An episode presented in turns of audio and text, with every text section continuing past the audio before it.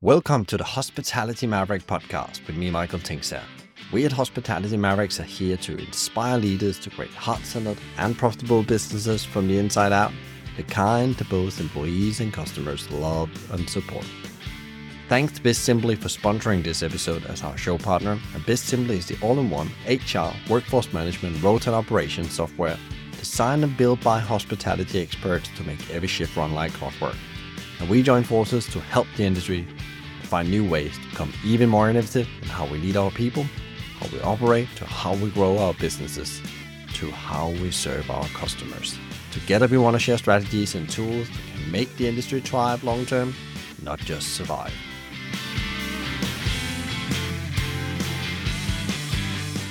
Why should young people pursue a career in the business to business food service hospitality sector, contract catering sector? And uh, for me, it is such an exciting part of the hospitality industry. You get such great exposure to, as you've said, clients, customers, P&L, the business of food, but you also get an insight into how the world operates. So for me, it is such an exciting part of our industry that I think is often overlooked, and uh, I would urge people to sort of consider it as a, as a great alternative to the traditional you know, hotel or, or restaurant type experience.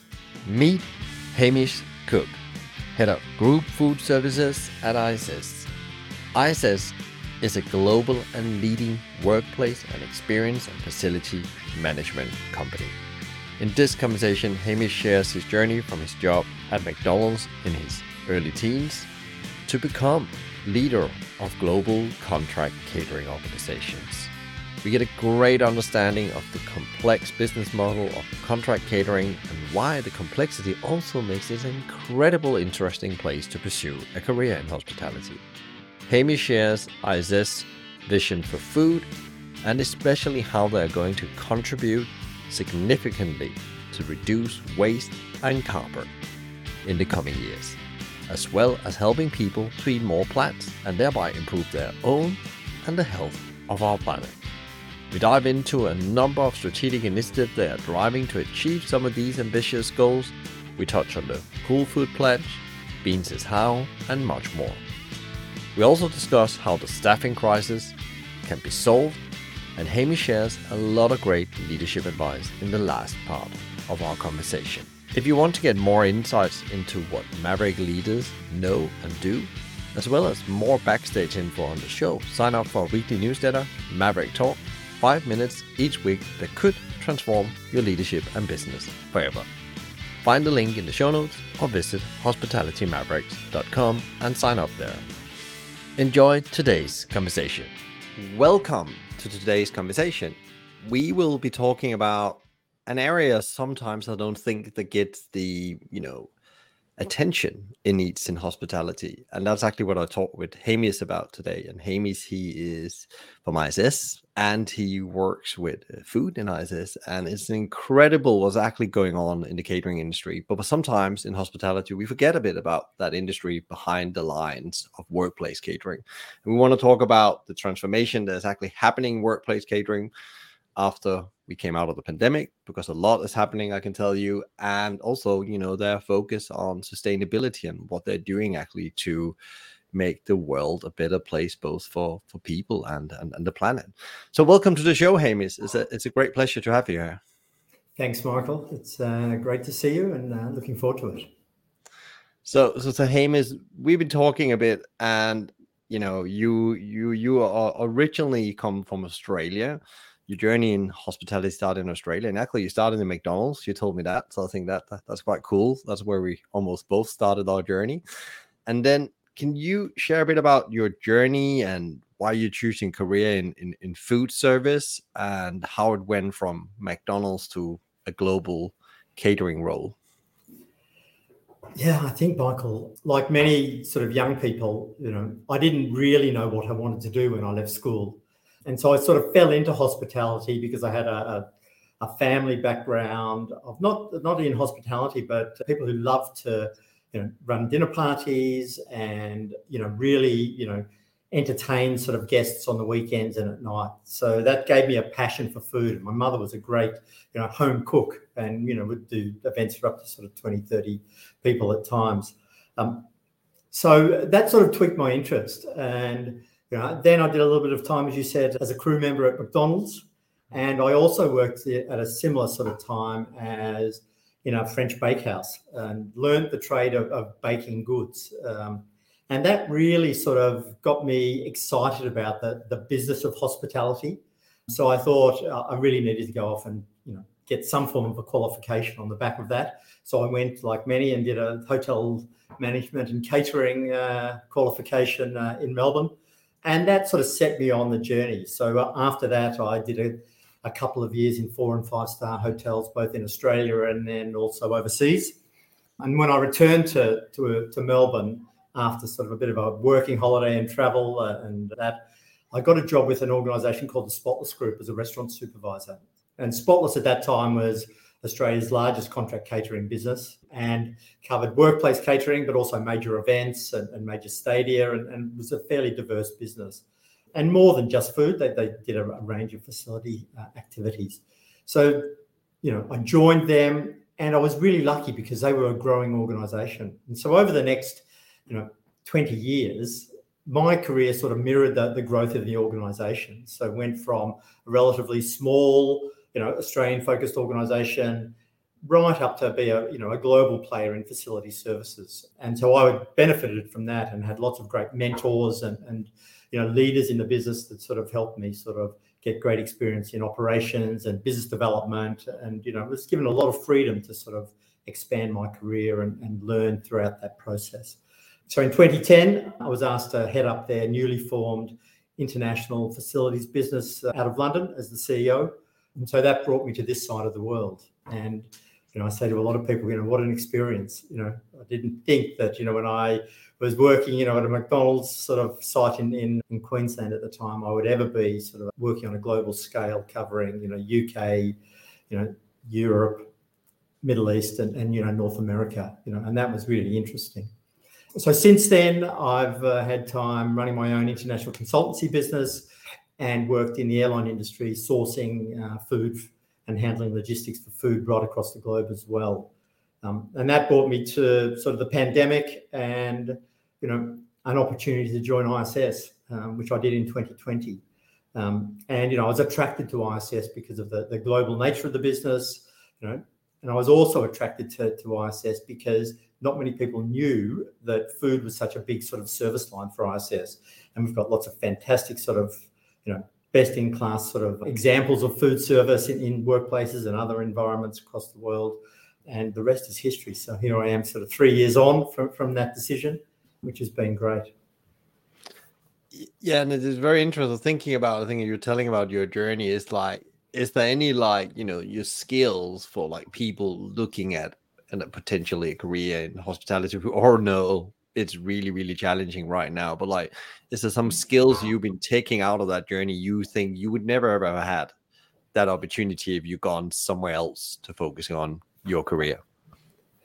I think the beauty of the, the business to business you know food service contract catering uh, business is that you know as a leader in that business whether you're leading a site whether you're leading a region a state a country you get to touch all aspects of business. So you are managing people, you're managing com- com- complex uh, client relationships and stakeholder management within organizations.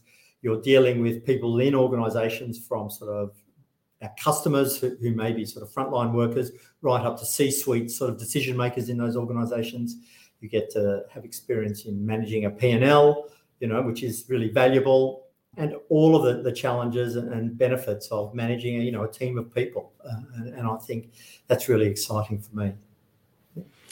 Yeah that's really interesting. I agree. That's the reason similar reason i took the mcdonald's route was exactly for those reasons. Very transferable skills and whatever would happen after that i would definitely have some skills that could take me further than just any kind of job. I would have these critical management skills that's often mm-hmm. quite hard to get if you're not in a environment where you're allowed to be, you know, put in charge of things in a very young age, which is also one of the things in hospitality gives you. Talk a bit about ISS because when I mention people in, in Denmark, where I'm from, and where, where you are now as the global head of food, ISS is a, a company that most people would know about if they have a little bit of interest in business, at least because it's a global player on on heights with Carlsberg and other great brands. But many times when you mention ISS or any other catering companies, even you know some of your competitors, they people says, "No, I've never heard about that." But who is ISS and what do you actually do and how many customers and so as you point out, ISS is a leading Danish-based workplace experience and facility services organisation. Um, we operate in 30 countries around the world. We employ over 360,000 people, and we provide a range of self-delivered facility services. So that could be food, cleaning, technical facilities management activities, as well as you know softer security and or workplace experience services. Um, so you know our focus is really on improving the, workplace satisfaction of our, customers and making sure that when you know their employees come to the office they have a great experience you know because it's clean but also because the food's great and everything just works in that office. So you know that's that's what our real focus is. And i think you know we as an organization have spent a lot of time focusing on technology to make sure we can capture data and you know really come up to, to speed with regards to you know the digital you know transformation of workplaces that, and make sure that that's sort of a key part of our feature as well as you pointed out sustainability and we can talk a bit more about that later yeah. and, and Amy, so if you take, you know, there's, you, you you play different roles within these contract solutions within workplaces, or actually, I saw here over the weekend. Actually saw you're in the airport in, in Gatwick doing those probably facility management cleaning team. And but what role does food play? Because I think you know, food and workplace is sometimes a bit misunderstood, but it plays a huge, incredible role, I believe, and I can see that when I meet people from from business and industry or anywhere else, healthcare now as well.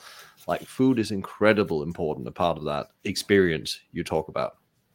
It is, and food is obviously one of those key service lines that ISS is focused on. You know, we serve you know over a million customers every day. So in workplaces, in as you say, hospitals, in schools, in mining camps, you know, and we do that across sort of 20 countries where we self-deliver food services you know, we tend to really focus on offices and you know, you know, industry and manufacturing type environments, and healthcare are our three major sort of areas of focus. But in addition to that, we have very large sort of services around education, around running mining camps, and we provide the full gamut of you know catering or food service type activities. So we run restaurants, we provide you know material and service around office tea and coffee services. We run coffee shops, barista bars. We provide meals to patients in hospitals. So we run a big patient feeding program.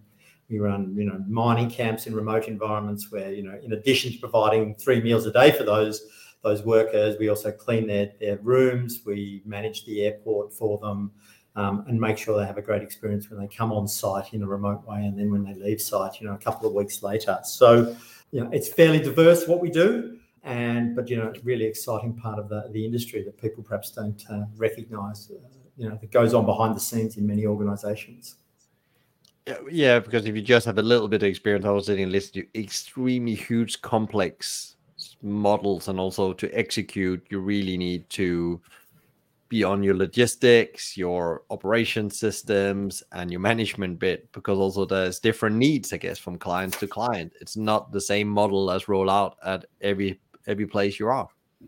No, I think uh, the the the, the real benefit of, of partnering with you know ISS or another facility organization is to really get the benefits of that scale. So you know, really good strong systems, you know, that you can take across the organization. Great sort of management of data and information so that, you know, if you're an organization that has offices or food service operations across the globe, we can get some consistency around what the offer is and make sure we're reporting on similar KPIs and things like that. And and for people to understand, like you know, if you should say, you know, give us some some words on what is the, the vision for food in ISS and what you know, how does that look in the the future ahead? Yeah, food in ISS is all about the workplace experience. It's all about making sure that the food service complements, you know, somebody's experience when they're at the office, when they're working in a factory, or when they're having an experience in a healthcare organisation or school or somewhere like that. Um, as the concept of working in offices and, and factories has changed post the pandemic, um, lots of organisations are really looking at how they, you know, use services, food being, you know, a key one, to really make sure it's it's a, it adds value to you know the worker when they come back to the office. It's an opportunity for workers to collaborate over lunch or an experience associated with food, making sure that you know those things that you don't get when you're sitting at home, you get in an office environment. So lots of organisations are, are, are, using you know food and enhanced food services to make sure it supports their retention and and you know recruitment activities for, for employees but also you know adding to the productivity of those employees when they're actually on work on, on site um, is, is critical. And we help you know organizations with uh, health and, and well-being sort of programs that are so sort of linked with with you know great nutritious food.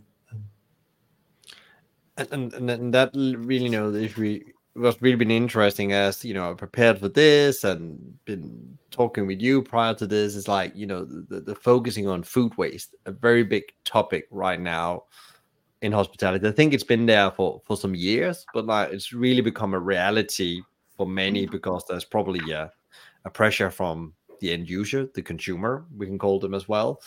And there's also a pressure from your clients i guess but also there is a a cost pressure now on on food that really makes you there's a very good business case in understanding how much food do we actually need? What is enough in a way to deliver the service we have?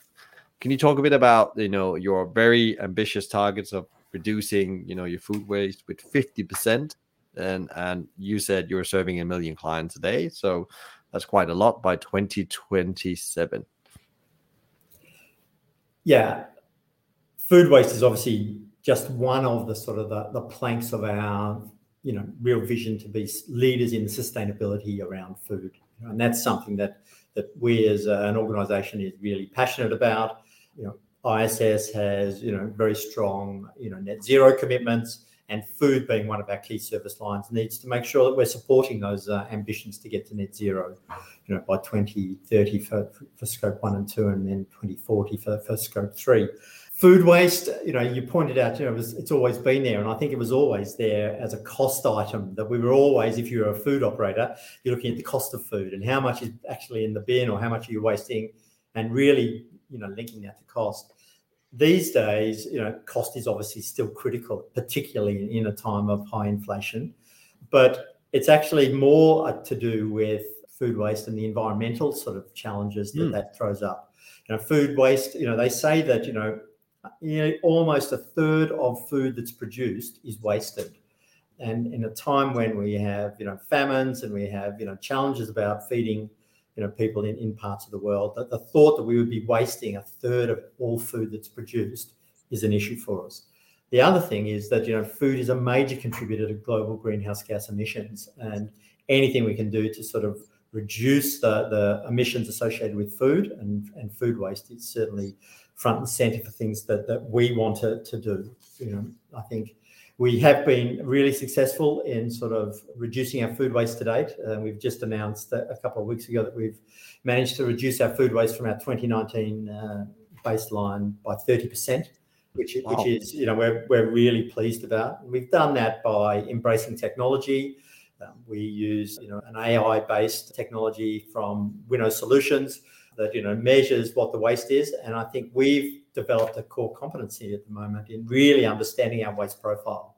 So we know, for example, that 60% of our waste comes from sort of three key areas of, of sort of plate waste, trimmings from production, and sort of our, our main meal usage and things like that. So um, when we get that information, we can take that and, and change behaviours of our staff, change behaviours of our customers by you know changing you know the portion um, size and or, or you know really understanding what aspects of food on a plate customers are embracing and eating, or what what parts of the plate they're not eating, um, which is uh, really critical for us.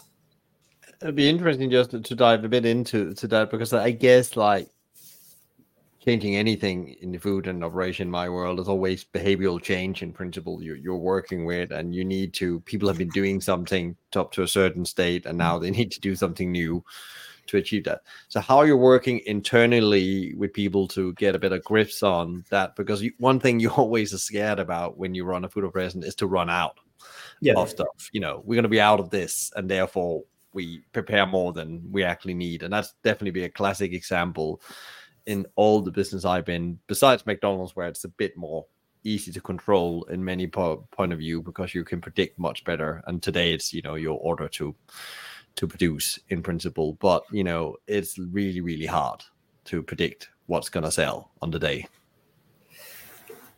Yeah, that's a, a really detailed question, uh, Michael. And there's lot, lots of lots of answers to that.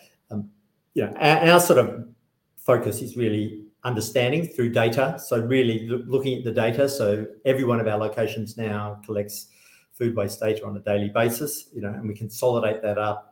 We overlay what we learn from, you know, the Winnow system as well.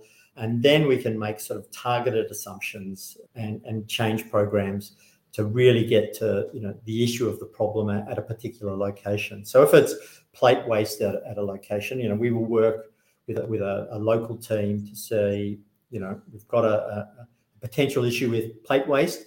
What do we do with our customer set on site to sort of change that? Are we overproducing? Are we putting too much on the plate? It may be that we've got a problem with trimmings in a kitchen, and that's about educating our chefs and or you know team in the kitchen to make sure that they are focused on what they can use trimmings for, stocks and the other sort of ingredients uh, across the, the, the, spectrum of our menus. Um, so that's that's a really important one. But a lot of what comes down to it, and this is where I think we're really evolving, is you know planning, and that's mm. that you know how much food do we actually need on a daily basis, and you know where we're thinking at the moment uh, and where we are sort of leading you know activities in our organization is to look at how do we sort of understand how many people we're going to get into to one of our kitchens or one of our sort of restaurants on a daily basis. And that's a product of how many people are coming into that workplace on a daily basis, making sure that we can look ahead and sort of say, well, it's a it's a wet, you know, day in in November. How many people do we think we're going to need? How much food do we need to order? Um, and how much food do we need to produce to, to service what we think is the the sort of the forecasted number of people. And that's, you know, we're doing that with sort of sensor technology and we're doing it with sort of programs to sort of look at what the conversion rate is, people in the office to, to eating and things like that. And, and not just is it an, are they eating, but what they're going to eat and what they're going to choose. So, you know, it's starting to capture data on all of that type of activity. So it's, it's very interesting how you talk about how you actually deploy the strategy by actually using data to yeah confirm yeah, actually are we actually doing the right thing? Is actually working? And also how you'll be using physical data actually to understand customer flows and so on. Because I guess that will be the the hardest to figure out how many is actually going to come into the 10,000 people office building that day. Yeah. It's going to be half. And, and, I can imagine it's almost impossible puzzle, even, you know, from my experience in restaurants, how, how it was to, you know, predict footfall in, in, in a restaurant. Yeah. And I think to your point earlier, you know, should we be afraid of running out? I think we should be afraid of running out of food, but should we be afraid of running out of one particular um, mm. menu item? And we can substitute, you know, for the last half hour of lunch, something else that's equally as nutritious, equally yeah. as exciting. But you know, we, we're utilizing the food that we have rather than you know having to you know overproduce food, and I think that's uh, really important.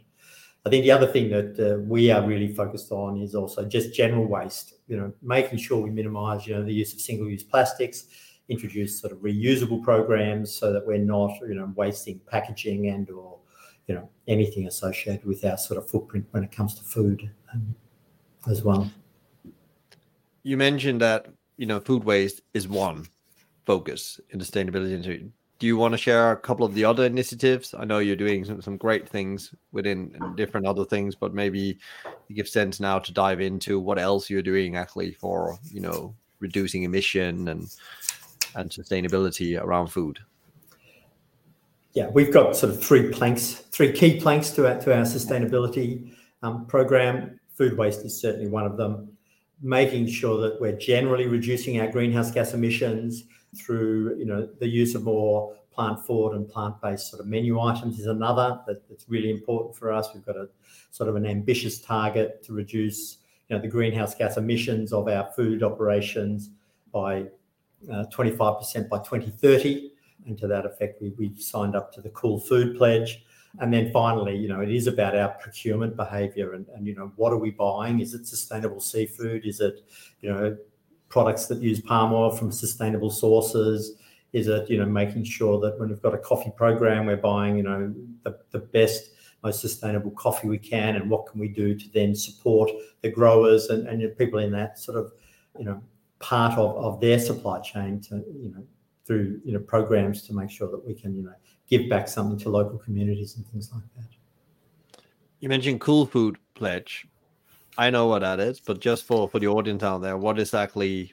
It's an incredible organizations. There's a lot of big companies on board here trying to do something around you know emissions and, and food and especially bring more plant-based options to to the table yeah, the Cool Food Pledge is an initiative of the World Resources Institute, and it, it's run across the globe and it's run across sort of hospitality entities. So it includes major you know, hotel chains, quick service restaurant chains, caterers like like ISS, where we collectively all are working towards reducing our greenhouse gas emissions from food, you know, by 25% by 2030. So the WRI and, and the Cool Food Program have great insights into how do we nudge and change behavior of customers by, you know, where do you position food on counters? How do you name and, and label food, you know, in restaurants and, and on menus to make sure that, you know, you're not, you haven't got a, a stigma associated with, you know, being vegan or, or vegetarian, you know, and making sure that, you know, plant-based food options is just, you know, something that you would expect to see like you would a steak or, or a chicken dish or, or something like that. So, you know, we've learned a lot from them and, you know, we really, you know, you know, embrace their sort of philosophy around this. You know, in a, in a, in addition to that, they provide us with some great insight into what we're actually procuring and what the greenhouse gas uh, emission profile is of, of, our supply chain. And that's, you know, once again, one of the, major benefits of, of partnering with somebody like uh, Cool Food. Yeah. And it's very interesting you're talking about how do you actually get the end user, the customers to choose plants first, and how do you make it available, and how do you make it enticing to people? Because there is some stigmas around plant-based food, eh, as you say, veganism or vegetarian is actually very important that we move the bell curve. You know, it's not about the people that already made the choice to eat primarily plants. It's actually all the people that eat primarily uh, meat based diet, which there's nothing, you know, it's also about not you know making them feel that they're doing something wrong but like how can you actually nudge them in, in the right direction? Could you give a couple of example of or maybe just one example of what you are doing you know from your learnings in cool food actually to get end users to opt in for for the the plant first option when they stand there and have to choose their their lunch? Um, so certainly it's probably even before that you know we've spent a lot of time and effort sort of implementing sort of a program to educate our own placemakers and teams about what plant food, you know, and plant forward type diets are. So, you know, we're, we're launching, you know, some global e-learning across our organization to make sure we can bring our own teams with us and, and get them on board with, you know, how do they construct menus around, you know, plant-based and, and you know, plant forward dishes to reduce this, the amount of you know red meat and, and other you know animal protein type activities. So that's sort of the first point.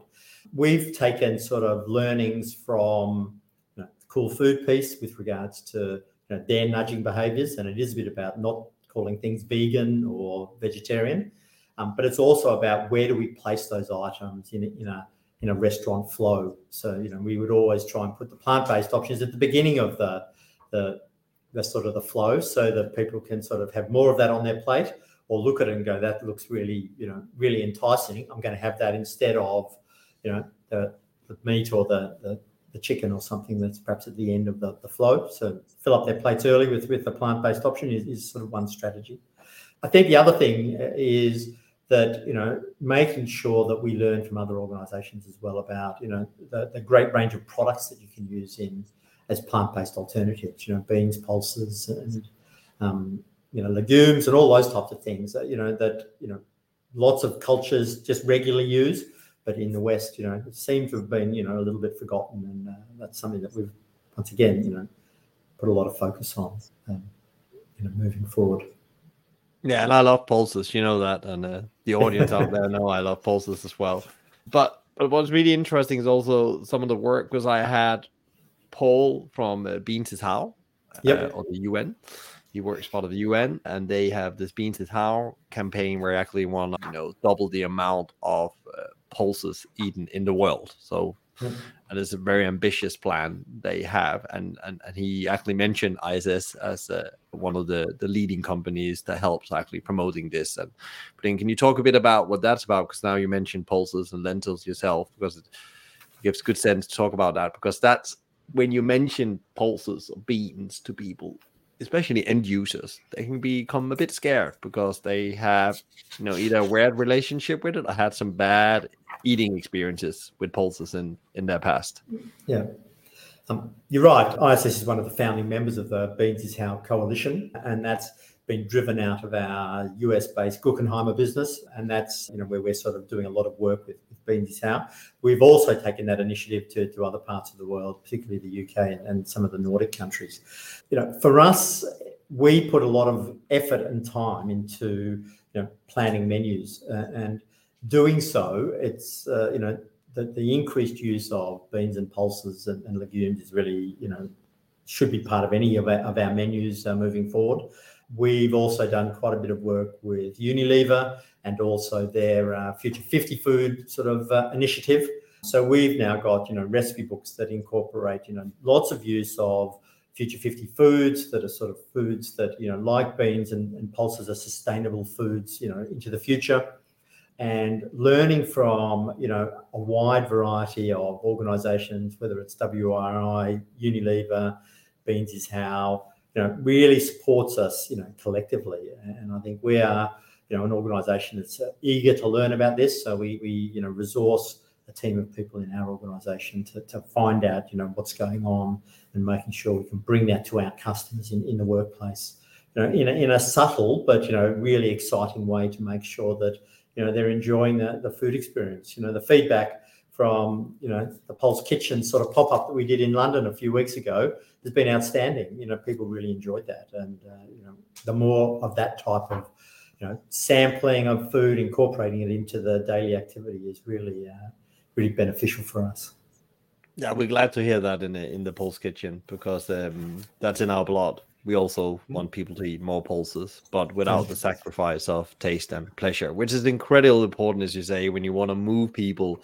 That actually the plant first option in general doesn't become about sacrificing something, but it's still around the the joy of eating a great meal that both you know make me feel good and also do does good things besides that in the supply chain or, or for, for for the planet.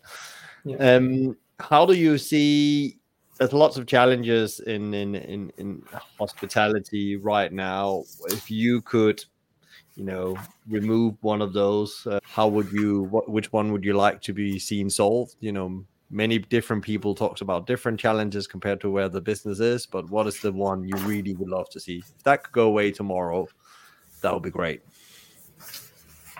Look, there's lots of lots of challenges you've, you've, you've pointed out. You know, one of them is certainly labour shortages uh, and you know attracting talent to, to you know work in kitchens and, and, work in hospitality. And it's not unique to, to ISS. This is right across the uh, the board. And I think uh, you know, post pandemic, we've seen a real challenge with you know attracting you know young people to to you know the, the, industry. So certainly making sure that we can solve that problem would be really important. I think the other one for us is certainly around sustainability in, in general and healthy eating that goes with that. So that's another you know, really important and passionate part of my sort of reason to to promote this is you know anything we do with food sustainability is beneficial for the planet and you know making sure if we could solve you know the, the world problems associated with greenhouse gas that's a big tick for, for me but also the health benefits of, of eating more you know plant-based sort of Um, food or a balanced diet is also really important.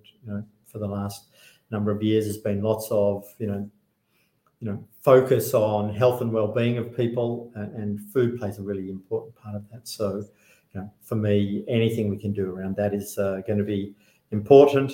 And the final sort of uh, thing I'd like to see sort of fixed is, you know, the recognition that people that work in the hospitality industry are actually really professional people. You know, they're not just service staff. You know, there's lots of you know qualified you know people with you know degrees with MBAs in this part of the industry, and I think you know because you know lots of people touch food every day, they think they're an expert on it, but actually mm. managing large events, large scale food service delivery, changing hearts and minds across you know a global business or a uh, you know, even in a restaurant, is actually much more complex than just going and, and cooking dinner at home. And I think I'd really like to sort of see food and hospitality, you know, the industry, you know, really recognizing that, you know, the, the professionalism of, of, you know, the people that work here. Because I think that would solve some of the, the, staff shortage challenges because, you know, people get recognized for, for their qualifications and, and get recognized for really, you know, doing a difficult job that uh, is more complex than, uh, just you know buying some food and putting it in the microwave or something. Yeah. Yeah, and I think also that like this, you know, you know, really, I really like you brought that up because there's a misunderstanding about like, you know, it's principle if you build a career, get high up in the ranks, is actually all about behavioral change. And that's a really hot topic in the world. Lots of people want to go and do it in tech, but actually doing it through food and actually the massive the challenge of getting a logistic machine, food and people, you know, something that's very, you know, fluid to work at the same time is a huge, huge challenge. But actually, you know, the change management skills that actually takes to acquire during time to be successful, it's huge. Uh, because it's not just the person in front of you you need to change it's maybe somebody on the other side of the world or somebody you're never ever going to speak to Look, Exactly, and and you know the the big food operations around the world, that, you know, they are really big logistics challenges. You know, moving food, preparing food, you know, mobilizing you know thousands of people to uh, you know run food at an event or or something like that.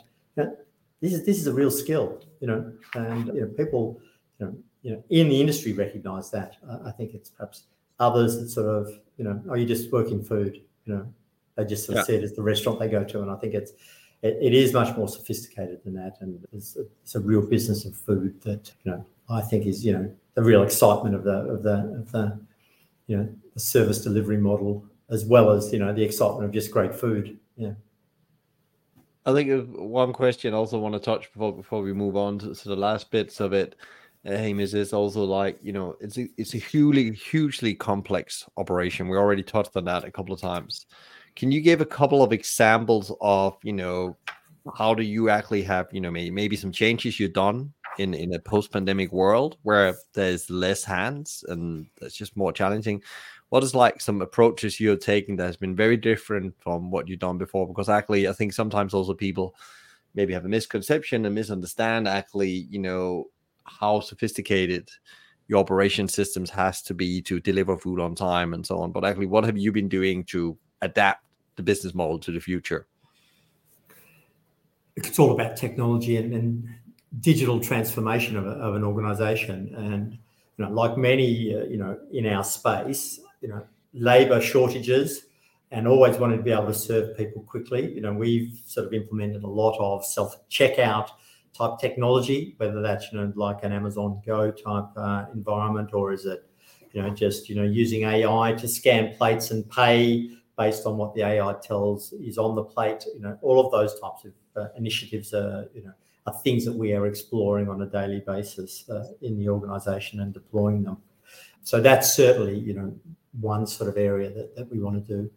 The other one is, you know, really making sure that we do recognise that, you know, the people that work for us, you know, are also you know, it's about retaining those people and retaining great talent. So, you know, really understanding why people come to work and why they particularly come to, to ISS.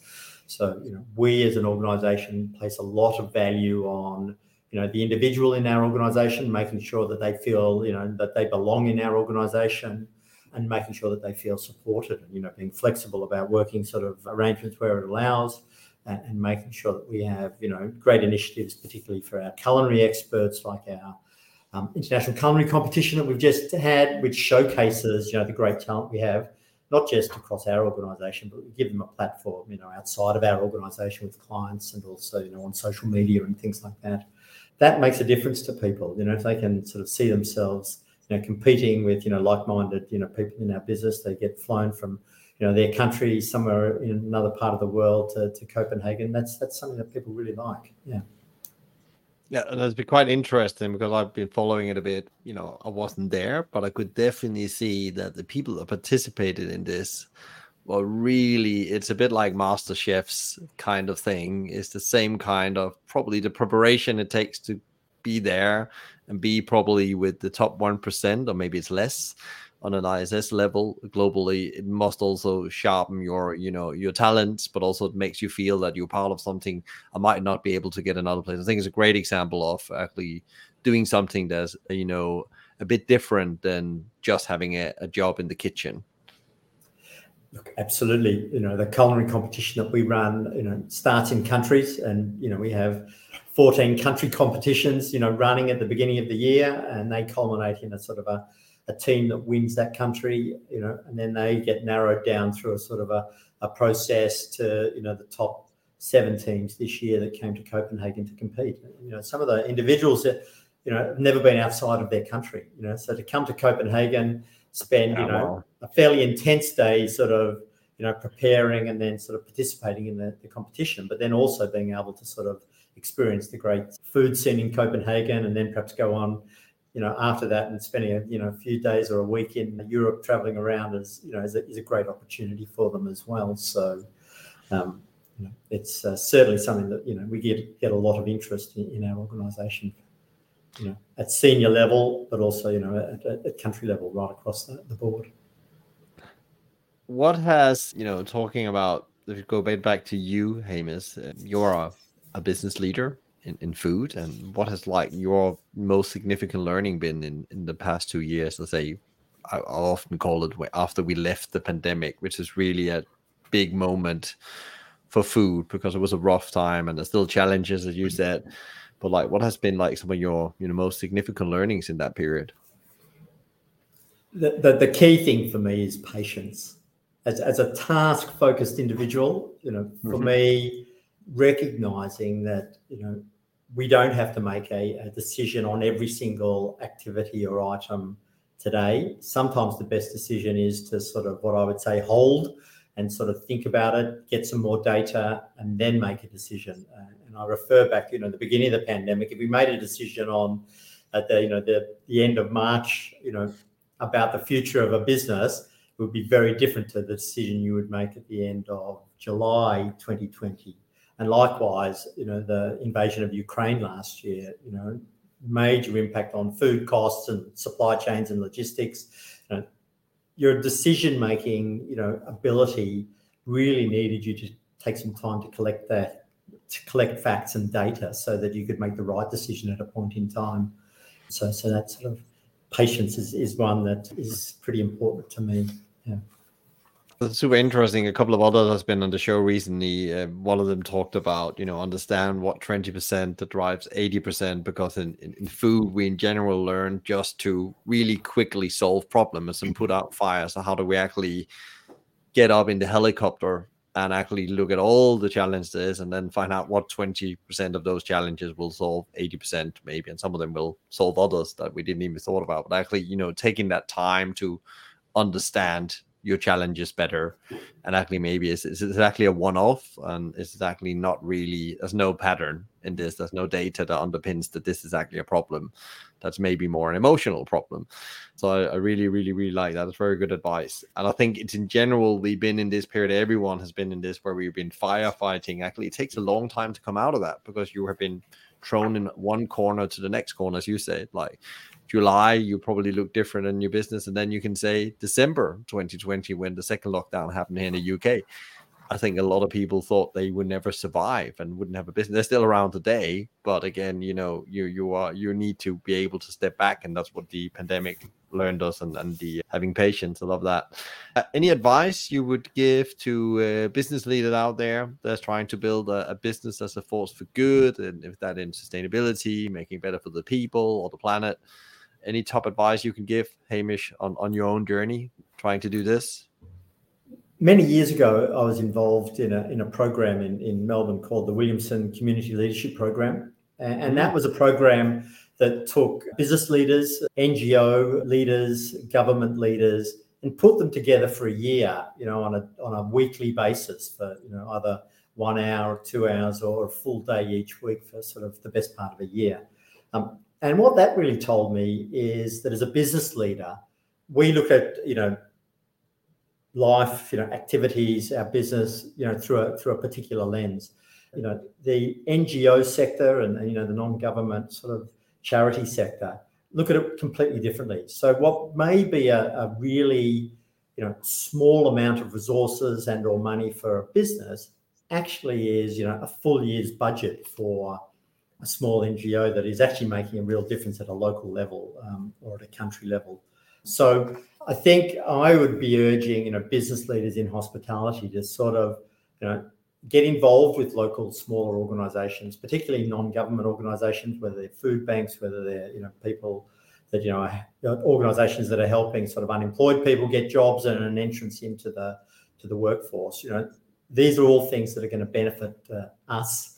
You know, whether it's you know using you know surplus food, whether it's attracting more talent to us and really recognise that you know how we look at the world for you know, resources and budgets and things like that is very different to, to you know the, the, small amount of money that can actually make a huge difference to to another organisation.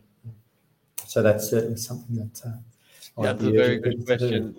Very good question to think about. And actually, no matter size your business, you can do a different in some kind of way because you're probably better resourced than many of these organizations that's trying hard out there. And talk about Beans is how I was on a like a, a coalition meeting they call. And it was really interesting. These smaller organizations, but they didn't need much to do huge impacts in schools or communities or with farmers. And those those amounts didn't sound scary. And I, I know that from from chocolate, where we have Shawn Askinosie from Askinosie Chocolate is going to come in a couple of weeks' time, where he talks about he does these origin journeys where he actually just goes out and build networks and help them out in their yeah. own local societies. That cost his time, and then it cost him to do some fundraising, and that's making normal strides in, in farming communities in Africa or South America.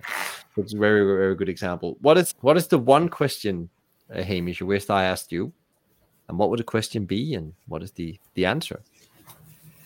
great question, uh, Michael. But uh, I guess uh, the, the question it goes right back to sort of the beginning of our conversation. But you know, why should young people pursue a career in the business to business, food service, hospitality sector, contract catering sector? Yeah. Um, and uh, for me, it is such an exciting part of the hospitality industry. You know, you get such great exposure to you know, as we've said, clients, customers the P&L, the business of food, but you also get an insight into how the world operates. You know, you will be having breakfast in, you know, a cigarette, you know, manufacturer or a chocolate manufacturer, you know, in their staff restaurant and talking to their management team about, you know, what's going on.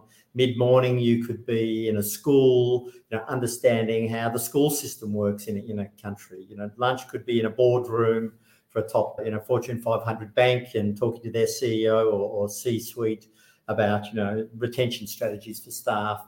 And the evening, you could be in a in a in a box or you know out walking around an event, sort of seeing that you know the huge logistics challenges of providing food to 100,000 people at a sporting game or at a, at a big sort of social activity. So for me, you know, it is such an exciting part of our industry that I think is often overlooked. And it, uh, I would urge people to sort of consider it as a, as a great alternative to the traditional, you know, hotel or, or restaurant type, you know, experience. Well, that's a very good question. A very, very good promotion of well of um, an industry, as I said in the beginning, that has not always been in in, in the best light in a way. And actually, there's going to come a couple of other catering providers on um, talking about what they're trying to do as well, because they also talk about the similar challenges. There'll be more of this. If people want to reach out to you, Hamish, said, "Oh, I want to know a bit more about that," or "I actually have this question for Hamish," where's the best place to reach out to you if they have questions? Like many, Michael, I'm on LinkedIn and sort of certainly happy to engage with other, you know, hospitality professionals. I'm also involved in the Bacchus mentoring program at uh, Oxford Brookes University in the UK. Mm. Uh, so any you know budding students who might be listening in Oxford Brookes, you know, more than happy to sort of engage with them either through LinkedIn or through the program directly.